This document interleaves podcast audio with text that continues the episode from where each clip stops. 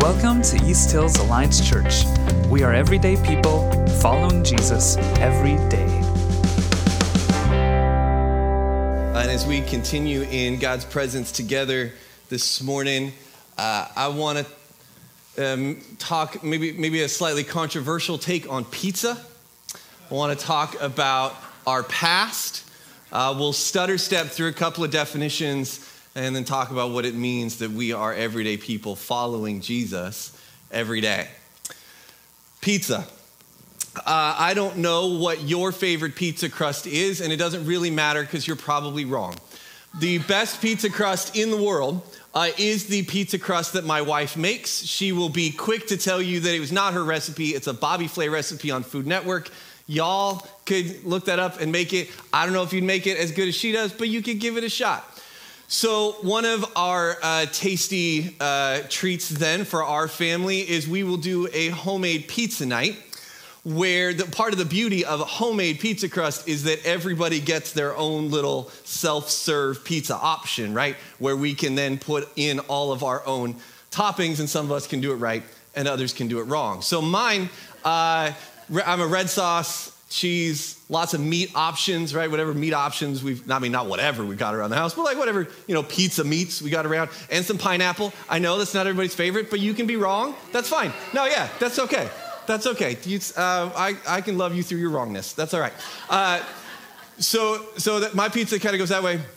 Uh, my eldest daughter, uh, very similar taste in pizza, so it's good to know I'm doing something right as a parent of a 13 year old.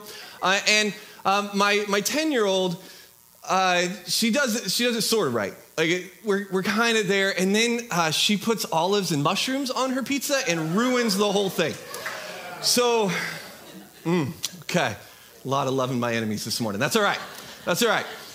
We'll get there. Uh, so, the last time we had pizza together, somehow we're talking uh, about this, and uh, again, the 13 year old and I are, are, commiserating about how we, we have this, this correct, and, um, and the, the, younger one does not, and I blame her mom for that, but that's a different therapy discussion. So, uh, as, as we're discussing this, and, and uh, it came up somehow, I don't remember how, that that this young lady who now likes olives and mushrooms on her pizza used to think mushrooms were gross. And I'm not quite sure where we went wrong, that she thinks they're good now, but she does. And, and she was adamant that that could not possibly be true. She's liked olives her whole life. When she was four, five, six years old, just give her a bowl of sliced up olives, happy camper. Uh, mushrooms is a, a newer add to her, her palate.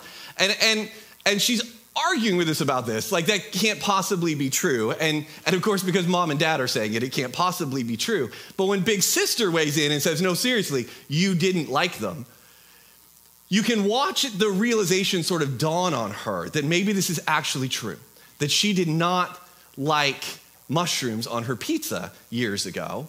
And, the look on her face is just one of, of horror. Like, she's just horrified that this could possibly be true. And she sort of pauses and goes, Past me was a disgrace. Which leads us to a far more serious question Where would you look at your past and declare a disgrace? Where would you look at your story, your past self, and declare a disgrace? We all have stories in our past that we wish weren't there embarrassments, pains, regrets. And the question behind this question is how do we wrestle with that fact? If we all have them, what do we do with them? I think there are, from my perspective, two primary ways that Americans are taught to deal with their past mistakes and disgraces. And these uh, two strategies are, are very different and they tell very different stories. Interestingly enough, I think these two very different stories have the same main character. So we're taught two different strategies either to own our mistakes or to disown our mistakes. Oh, Okay, there we go. Getting a little excited. Either to own our mistakes or to disown our mistakes. And if you go, I've never been taught those strategies, I don't know that language, I think that's fair. We don't use those words. Instead of saying to disown, we use the phrase no regrets. Right? Uh, I'm going to live a life of, of no regrets. Kind of like this guy. Uh, now, this guy, uh, for those who can, can't see, he's got a tattoo that says no ragrets. Spelling matters, kids. Uh, so, this guy popped up on the internet uh, probably 10 or 12 years ago, and I'll be honest, I've always kind of felt bad for it. Because, like, one misspelled tattoo that I'm assuming he didn't do to himself, and suddenly he's viral on the internet. Now, it turns out, as some of you may know, the reason I uh, felt bad for him and should not have is because um, I have a lame sense of humor, and so I don't watch the funny movies that other people watch. This is from a movie called We're the Millers. Uh, which, near as I can tell, I have not still watched the movie. I just watched this scene so that I know kind of what I was talking about. Uh, this movie uh, is a family of four in a motorhome traveling around uh, mom and dad and, and their two uh, kids, a son and a daughter, both, both teenagers. And so this scene is this young man has showed up for his first date with their daughter. And they are sitting down and they would like to have a little conversation with the, the carnival worker who just showed up to date their daughter. And so, as they're talking, and the daughter is trying to get this conversation to end as quickly as possible, the dad says, Hey, what's, uh, what's that tattoo there? What's that, what's that say? And this young man whips his hair back and he says, Oh, this is my credo no regrets. To which dad says, No regrets? Not, not even a letter? Maybe? No, man, not me. No regrets. It's funny. It's supposed to be, it's a caricature. It's okay. I do want to note, though, that there are very real, very thoughtful, and very humble people who have chosen this life philosophy to, to take on this motto and, and even to spell it correctly no regrets. Now, by no regrets, sometimes people mean they are looking forward. And when they get to 10 years from now, they don't want to have any regrets about having missed out on something.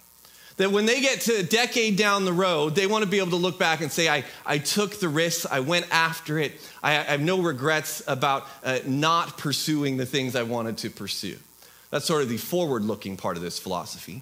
The backward looking part of this philosophy is to say, no, I have no regrets about what has happened in my life. Typically, something to do with the idea of, I, I, don't, I have no regrets because those things made me who I am. No, no regrets because those things are, are now part of me. I mean, sure, there were parts that, that I didn't like, but it made me who I am. And it's as if regretting something would mean they would have to say, I, I don't like who I am. Or, or as, as, if regretting something from the past, like I'd, I'd want to go back and change it, would have this butterfly effect and I'd be an entirely different person without it. And, and to a large degree, I, I actually totally get that. The ugly parts of our life do form and shape us they are part of how we, we grow in our character. To say uh, no regrets is often to insinuate then that the thing from our past only had positive effects and a positive impact.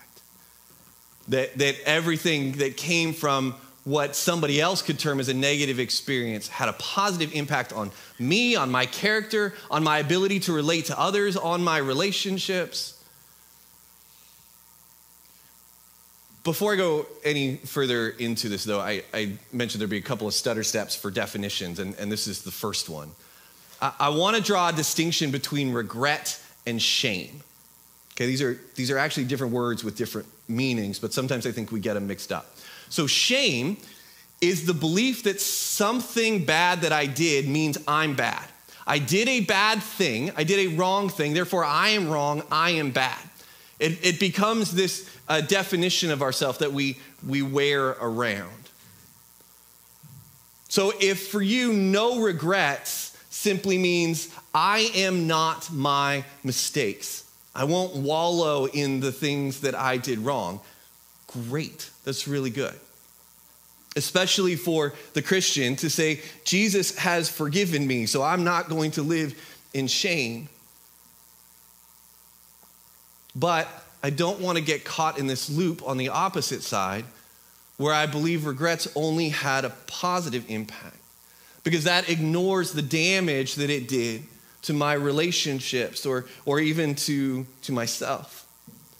And to disown in that way the ugliness of our past means that I refuse to admit a need to be forgiven. And we can't actually then receive forgiveness from God or others if we don't admit a need to be forgiven. Second stutter step a quick, a too quick primer on forgiveness. We can give whole sermons about this. We're going to spend like five minutes. Okay? forgiveness, boiling it down, oversimplifying it to a large degree, but I think this is a helpful definition. For, forgiveness simply means releasing debt. It simply means releasing debt. So, this is like a bank that would forgive a loan, right? You don't owe them anything anymore. They say, yes, you borrowed money, you owed us money, now you don't, which would be lovely, right? Okay, great. All right. Uh, it's forgiving a, a debt, releasing, releasing somebody from owing you something. So, in the case of people who have hurt us, if we're carrying around a hurt, this person hurt me, we're carrying that around because it feels unfair that this thing happened to us. And actually, I think that uh, image we have of the scales of justice kind of tilted off, right? I think that's a helpful image because what we want when we're carrying around a hurt is we're saying this thing was unjust. An injustice has happened. This hurt happened to me that I didn't deserve. And we want something to balance those scales, to make it just, to make it fair. And in doing so, we're saying somebody owes me something to balance this back out. The universe owes me something. God owes me something. That person owes me something. And because hurts are not rational, our thoughts on this and beliefs on this are not always rational, and that's okay.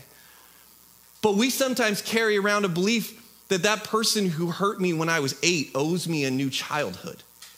This person owes me a different future.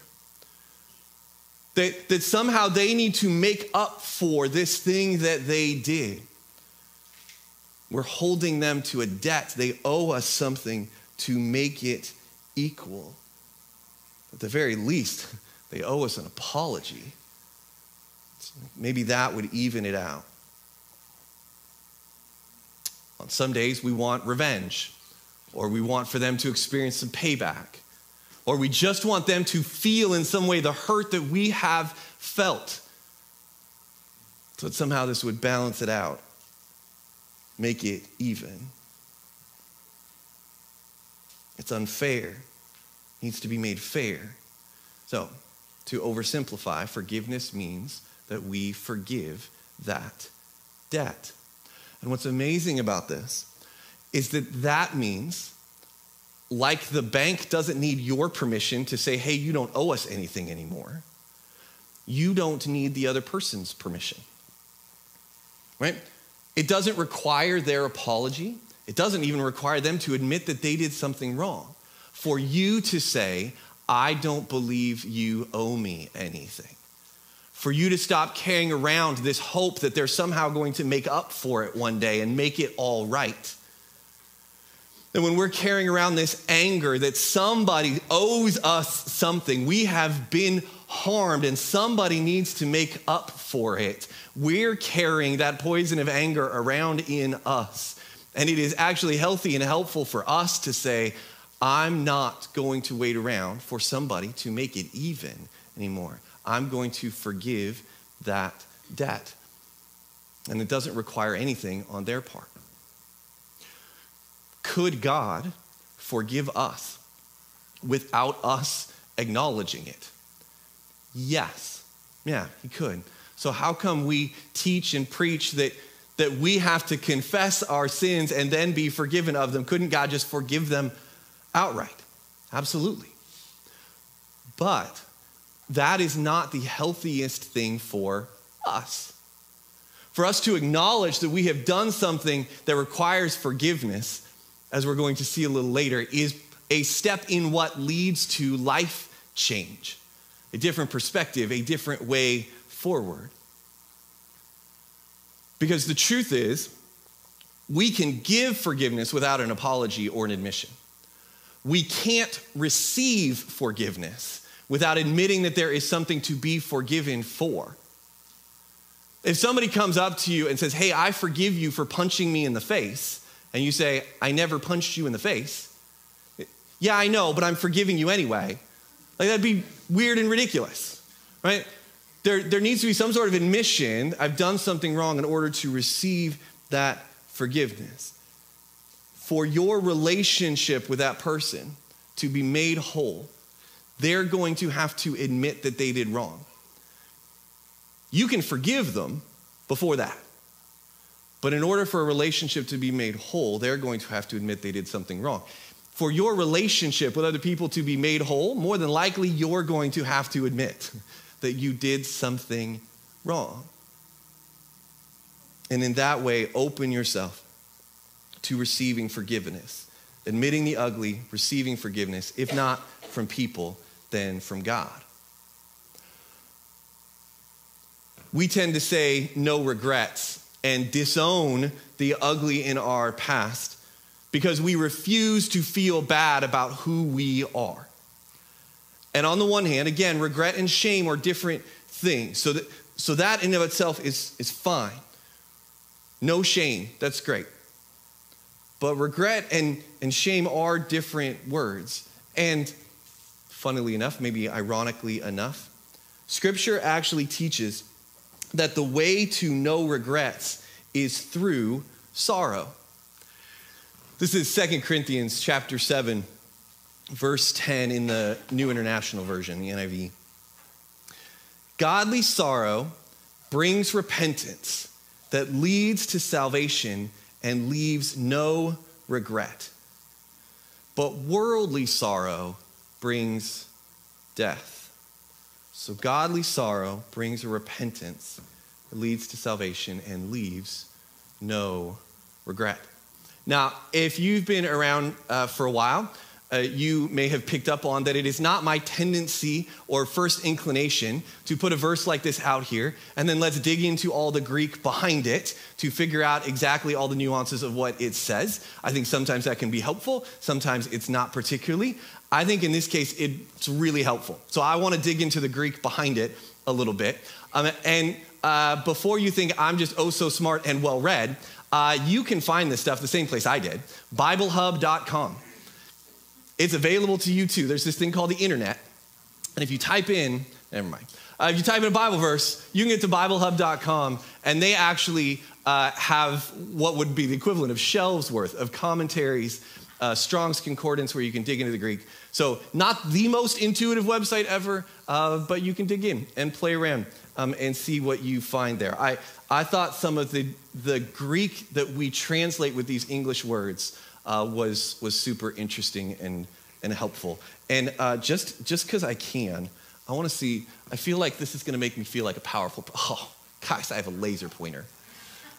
How cool is that? Okay, do teachers teach like, do you teach with a laser? No? Oh. You should. This is an incredible feeling of power. Anyway, next week's sermon will be on pride. All right. Um, godly, godly sorrow. Sorrow.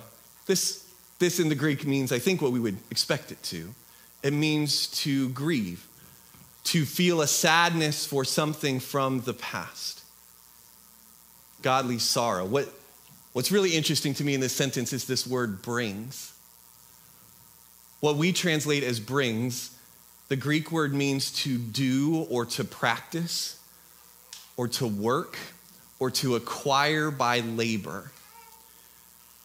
Godly sorrow brings repentance. Godly sorrow works out in us, does a work in us. There is a labor to it. There is some work of grieving the past that brings repentance. And repentance simply means to go a different direction. About face, turn around, go a different way. We, we often think it is a very spiritual word, it's a very practical word. You're going a different direction. That godly sorrow, a godly grief, actually dealing with the things from our past that are worthy of grieving over, brings us to this place by working it out in us, by doing a labor in us of being able to go a different direction, of repentance, a repentance that leads to salvation. Now, we kind of know salvation. Salvation is a rescue to, to be saved, to be given a new life. And it says it leads to a salvation and leaves no regret. This is a salvation without regret. Repentance, going a different way that doesn't lead us to regret. But it is also possible, in context, to read this as the one feeling no regret is the one who enacts the salvation. That God does not regret saving you. So if you feel like, man, I said yes to Jesus, but I keep messing this thing up over and over again. I see all these superstar Christians around me, and I am nothing like them. I bet God really, I bet God's up there going, man, I can't believe I saved that one. If, if you feel like God is disappointed in you, that God regrets saving you, it's simply not true. It is a salvation without regret in both directions. Godly sorrow brings repentance that leads to salvation and leaves no regret. But worldly sorrow, the words for sorrow and brings are essentially the same thing there as before. The word that we translate as worldly is best translated as orderly and decorative. It's like the word you would use for decor in your house an orderly, decorative grief is not going to do a deep work in you. Because an orderly, decor level grief is for the benefit of other people. It's so that they see you in some sort of light. Whether you want them to see you as grieving or you want them to see you as having it all together. But there is a deep grief a grief that God invites us into, a godly sorrow that does a work in us that leads to a repentance and a salvation without regret. To declare no regrets, disowning the ugliness of our past, not acknowledging the poor choice or painful experience had painful consequences, that is a decorative sorrow. So, one way to write the story of your life is to declare it a no regrets story. But I do think it's worth asking who the main character of that story is. So we'll come back to that in a moment. The other way that we are taught to process our story and, and, and the ugliness of our past is to own the mistake, to really own it. And, and I find this painfully ironic that the prevailing attitude of our culture today is a no regrets attitude. Every politician and advertisement wants you to live a no regrets life, and they will sell it to you that way. Buy our product, vote for me, and you will have no regrets. But if you don't, let me tell you about all the regrets you are going to have. We live in a world that wants to have the wholeness that God gives us and the forgiveness that God gives us without including God in the process. And so the only way to do that is to declare, well, I'll just forgive myself, which is also a really good idea. I'll just forgive myself for the stuff of the past, and now I am good to go. No regrets. I don't have to deal with it anymore. That's the prevailing attitude of our culture. And we will absolutely skewer somebody for something they did or said 30 years ago, particularly a public figure if they do or say something that we go, that is an abhorrent thing, and it may very well be, we will absolutely skewer them. And we call it accountability. What we want people to do is to own their mistakes. To really, and, and the public persona that this happens to has no choice but to do that.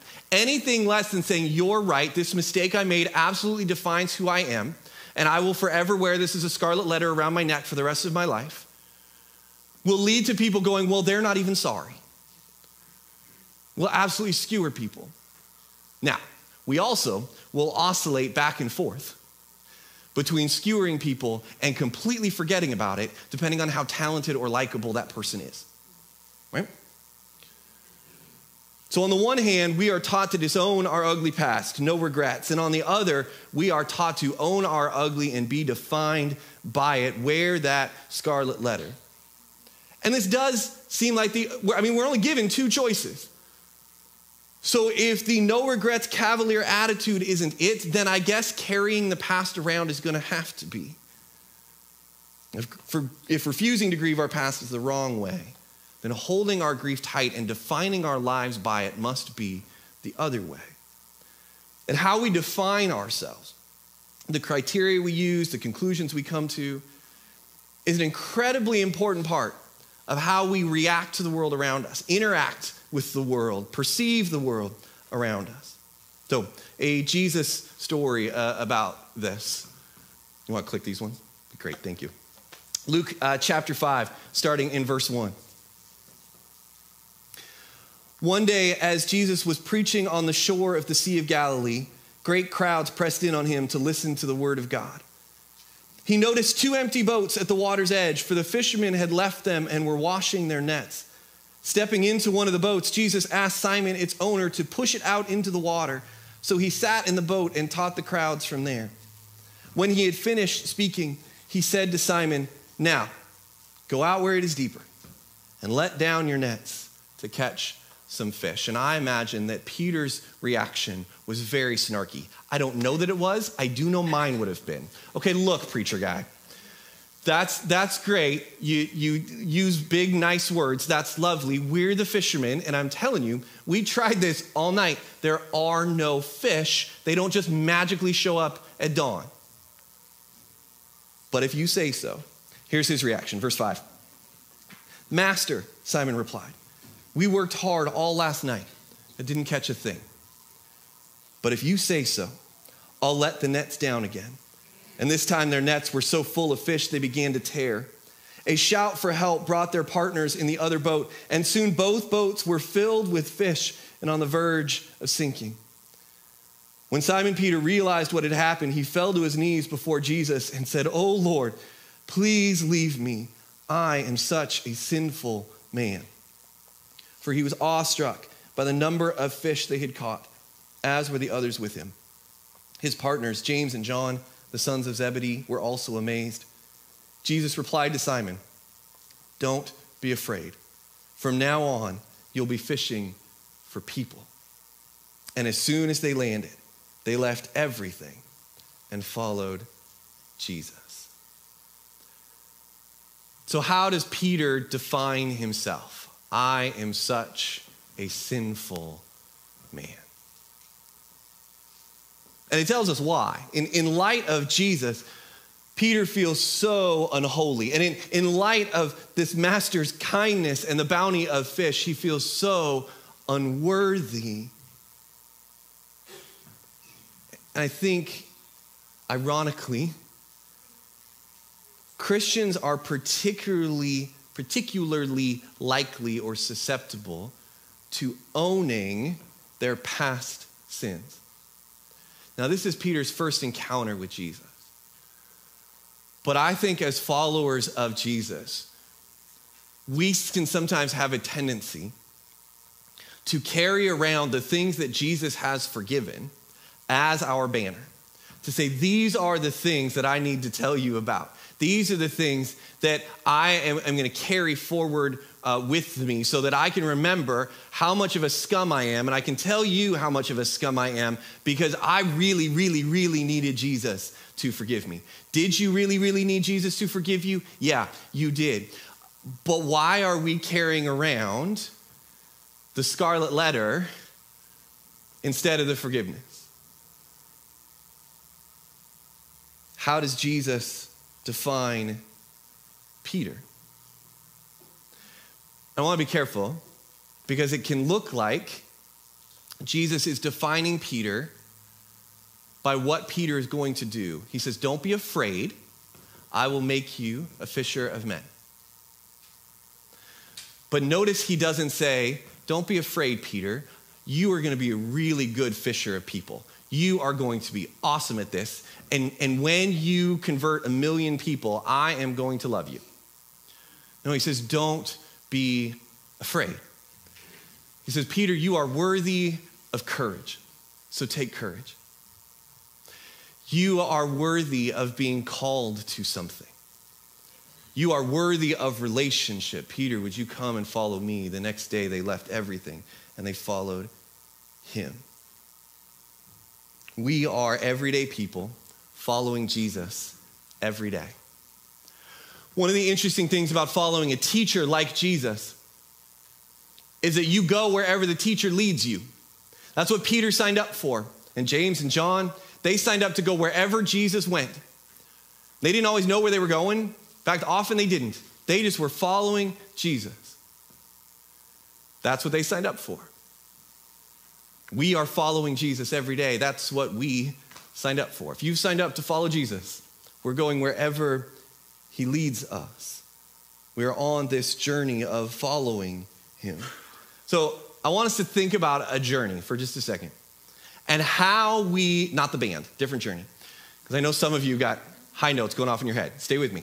Okay. How do we define a journey? We define a journey based on where we are going. So, Hey, I heard you had a vacation next week. Are you doing anything fun? You maybe say, Yeah, we're getting out of town. Maybe it's simply based on leaving a place. But the follow up question then is always, Where are you headed? Most of the time, Hey, are you doing anything fun? Yeah, we're headed down to Portland. Yeah, we're headed to a cabin. Yeah, we're headed to the beach. Yeah, we're going to Disneyland. We define a journey based on where we are going to. When we define ourselves by the ugliness of our past, we're defining our journey of following Jesus by where we have been, not where we're going. Now, we don't always know where we're going, but we do know who we are going after, who we're going to as we talked about this, Jesse pointed out to me that if, if you're, uh, you got, let's say, a two and a three year old and you're headed to grandma's house, and they've never been to grandma's house, at least not that they can remember, they can picture in their head, but they do know grandma. So saying, hey, we're going to grandma's house, they're not excited about the house part. They're excited about the grandma part because they know she's going to spoil them rotten and give them back to the parents and say they're sugared up, have fun. Anyway, it's fine, it's good. I'm looking forward to it. Anyway, they, they know that they're going to grandma and they're excited about that. Kids the same age, you say, hey, we're going to Disneyland. They can't picture all that is Disneyland. They've never been before. But if you say, hey, we're going to go see Mickey, they are in. They are ready to go. Even if we don't know where we're going, we know who we're going to if you're on an actual traveling journey, driving from one place to another, Maybe you pull off in some tiny little town off the freeway where everybody knows each other. And so when you walk into that gas station, everybody knows you're not from around there, right? And if you uh, have a particularly chatty cashier as you pay for your gas or your car snacks or whatever, they may say, So, where are you from? I'm from Southwest Washington. Maybe they have a sister from Southwest Washington or something, little chat about that. But the next question is always going to be so, where are you going? And if you are at all excited about where you're headed, it would be so, so weird to answer that question with, doesn't matter. Let me tell you about the lousy place I came from. I mean, it's really awful. Like, we'd never answer the question that way. We'd say, well, I'm going to this place and I'm looking forward to it. We're going to grandma's, we're going to see Mickey, we're going wherever it may be. Your story of God's grace in your life is not defined by who you were, but by who you are following. Your story of God's grace in your life is not defined by who you were, but by who you are following. Part of the irony of these two approaches that we're taught to own or disown our past, to be defined by, or to say no regrets no matter what. Part of the irony is that both stories have the same main character in them your mess, the ugly parts of your past. Because if I'm telling a no regrets story, because those things made me who I am, I, I would never get rid of them. They made me who I am. Well, they've defined you. And you've now made them a central part of the plot of your story. In the mess defined story, my mistakes define who I am. And I give them a starring role in the plot of my life. God wants to write a story in your life with the spotlight on grace. God wants to write a story in your life with the spotlight on grace. Jesus' name up in lights as the star of your journey. And when somebody asks you, hey, where are you from? You can tell them. Tell them about the, the hurt, the mistakes, the mess. Tell them about the grace of Jesus and what he has saved you from. Oh, but yeah, I was in this mess. But then Jesus gave me grace. And he pointed me in a new direction. And so now I'm following him and I'm not sure where I'm going, but I'm following him. And when I lose sight of him, when I get fed up with going on a journey that I don't know where we're headed, sometimes I turn around and I go back to the mess. That same mess that Jesus pointed out was a mess and that he needed to rescue me from, I, I go back to it.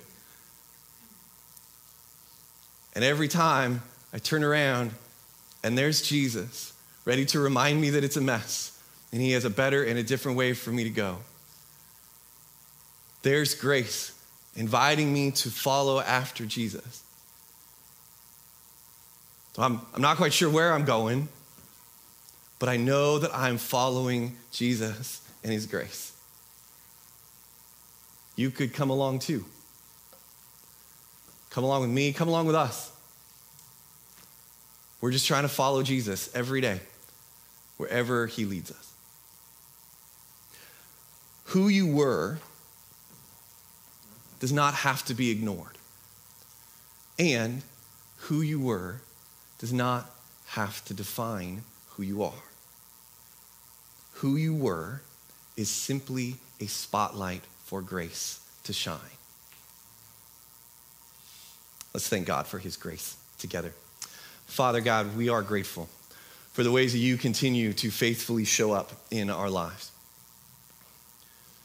for the ways that as we stumble through this journeying thing, you continue to point us in a different direction. Father God, we confess our desire to turn around and go back to what feels familiar and comfortable, even if it's messy. We confess, I confess, I don't like not knowing where we're going. But Jesus, we want to continue to follow after you. Would you remind us that we can take courage and take those steps of following you? Would you remind us that we're called to do that? We're called to be a part of the great things you're doing. And that we are invited to be in relationship with you. Thank you for making that relationship possible through your death and resurrection, through your grace and your love and your life. We pray in Jesus' holy name. Amen. Thanks for checking out our podcast. You can learn more or connect with us online at easthills.org.